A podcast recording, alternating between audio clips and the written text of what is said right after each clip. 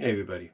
Yeah, it's about 6:45 in the morning on this Monday. Wanted to come on here real quickly, uncut, unscripted on the fly, and basically give you my thoughts on something that Clownfish TV, who I do recommend you guys check out here on YouTube, um, said recently in a video.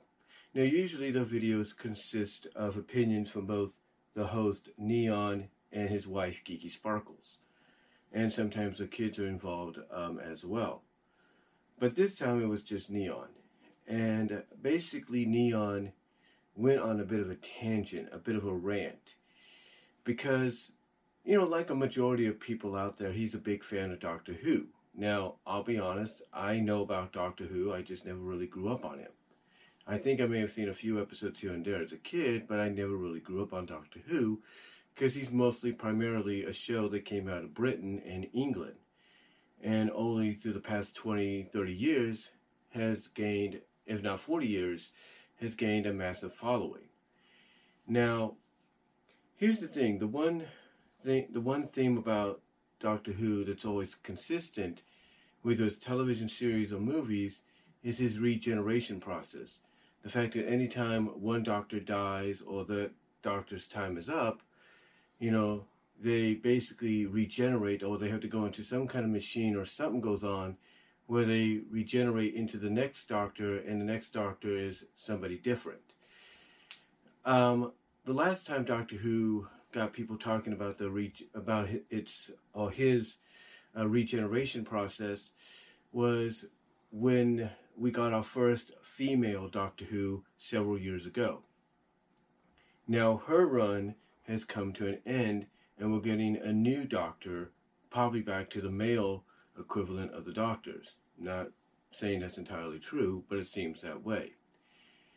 However, that may or may not be the case because basically there was something that was released online uh, by BBC America, by BBC and BBC America that got uh, under Neon's skin.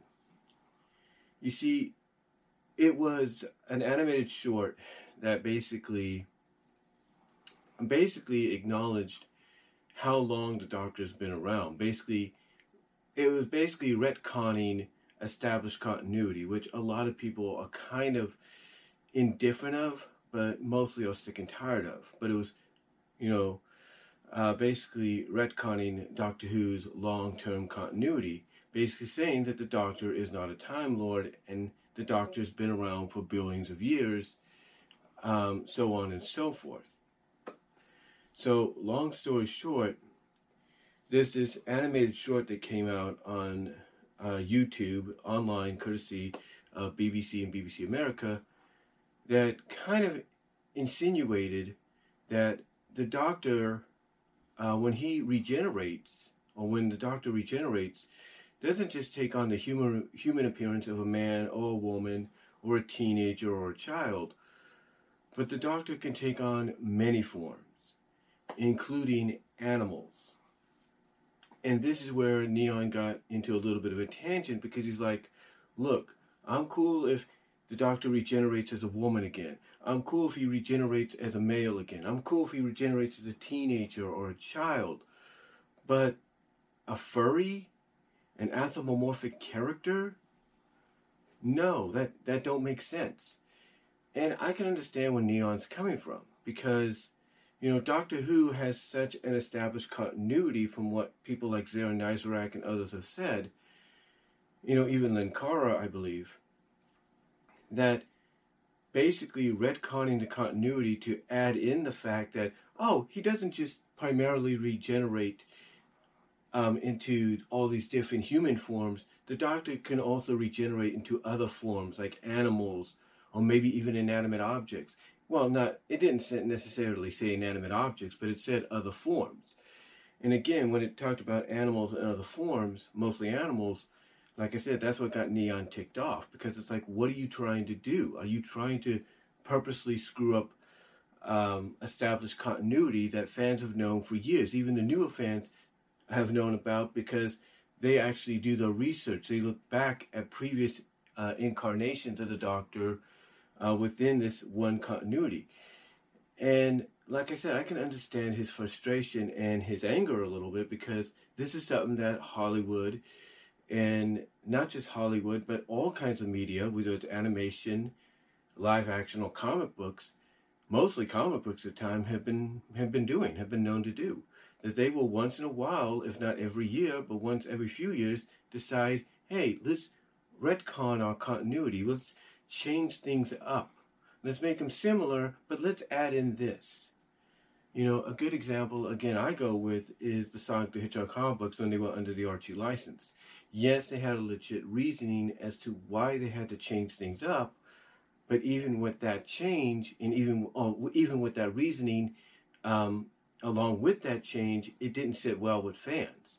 I mean, here's the thing, and I know this is Pride Month and everything, so no offense towards any LGBTQ uh, people out there. I actually have friends that are LGBTQ at work, uh, as well as from high school.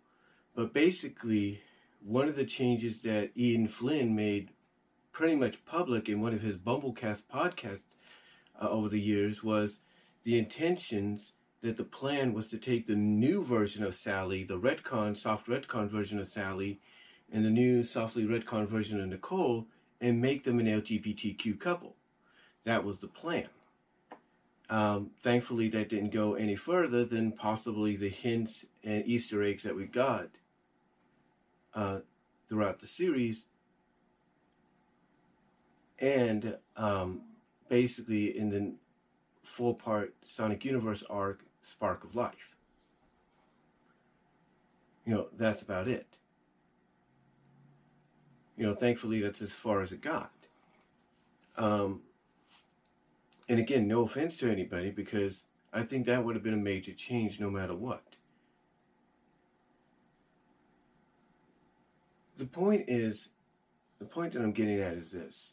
You know, nobody likes change, especially when it's even the slightest, smallest change to continuity of an established IP. I get that. So I understand where Neon's coming from. I mean, him and Geeky Sparkles for the past several years, if not past, yeah, past several years, have been on a tangent, have been on a warpath, in my opinion, against Netflix DreamWorks uh, She-Ra in the Princesses of Power series, because to them that was not She-Ra. That was just Laura Stevenson putting herself in the role of She-Ra to live out her fanfic stories and fantasies, which, according to one of their videos, pretty much became evident and true after the series came to an end.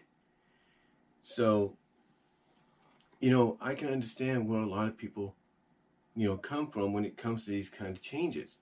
It's not something that you want to see. It's not something you want to have happen, but it has to occur. It's like I said in my Topics on My Mind video this past Sunday and yesterday, oh, which I filmed Sunday, but I uploaded yesterday uh, basically not a lot of people are happy with what Warner Brothers is doing with the Looney Tunes and Elmer and Yosemite Sam. But it's the time. It's the change. It's the time of the. It's it's the change of the times, and there's not really much you can, you know, say to get around that. And that's the same thing here. And I think even Neon pointed that out that because we're in a different time frame now, and, you know, it's a changing of the times. There's a lot of more different and varieties of demographics out there and audiences out there that if you want you know even the newest demographics and audience to get introduced to your franchise to probably get a whiff of your franchise then you want to try to appeal to them and if acknowledging that in this case the doctor can regenerate himself into not just people but animals as well as other forms it gets people wondering, okay, maybe this, maybe there might be more to this franchise than we thought. Now, Neon did acknowledge that it could be a troll job being done by the cre- by one of the uh, writers, uh, current writers on the uh, show and franchise, and that might be true. But still, something that, whether it's true or it's not, um, it was accompanied, as I said earlier, by an animated frame by frame storytelling short, courtesy of BBC and BBC America. And you could find the short, I think, online. But the point is, it didn't sit well with him, and obviously, it doesn't sit well with other Doctor Who die-hard or hardcore fans, and reali- realizing that what's going on and what Neon is talking about is basically the people behind Doctor Who are now going down the path that other medias have gone down when it comes to changing up franchises to appeal to that newer, wider demographic and audience.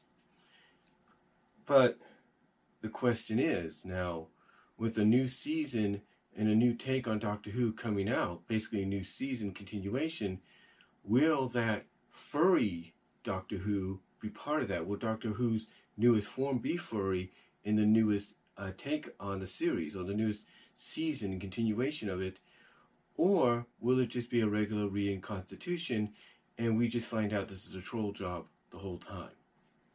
I mean, this is something you have to expect. I mean, if they wanted to, and they could because the technology is there, they could reconstitute the doctor as a freaking, you know, slime girl, a effeminate slime girl or flirtatious slime girl that could shapeshift into every, anything she wants, melt down into a puddle, and basically be very flirtatious with not just male but females, kind of be bisexual.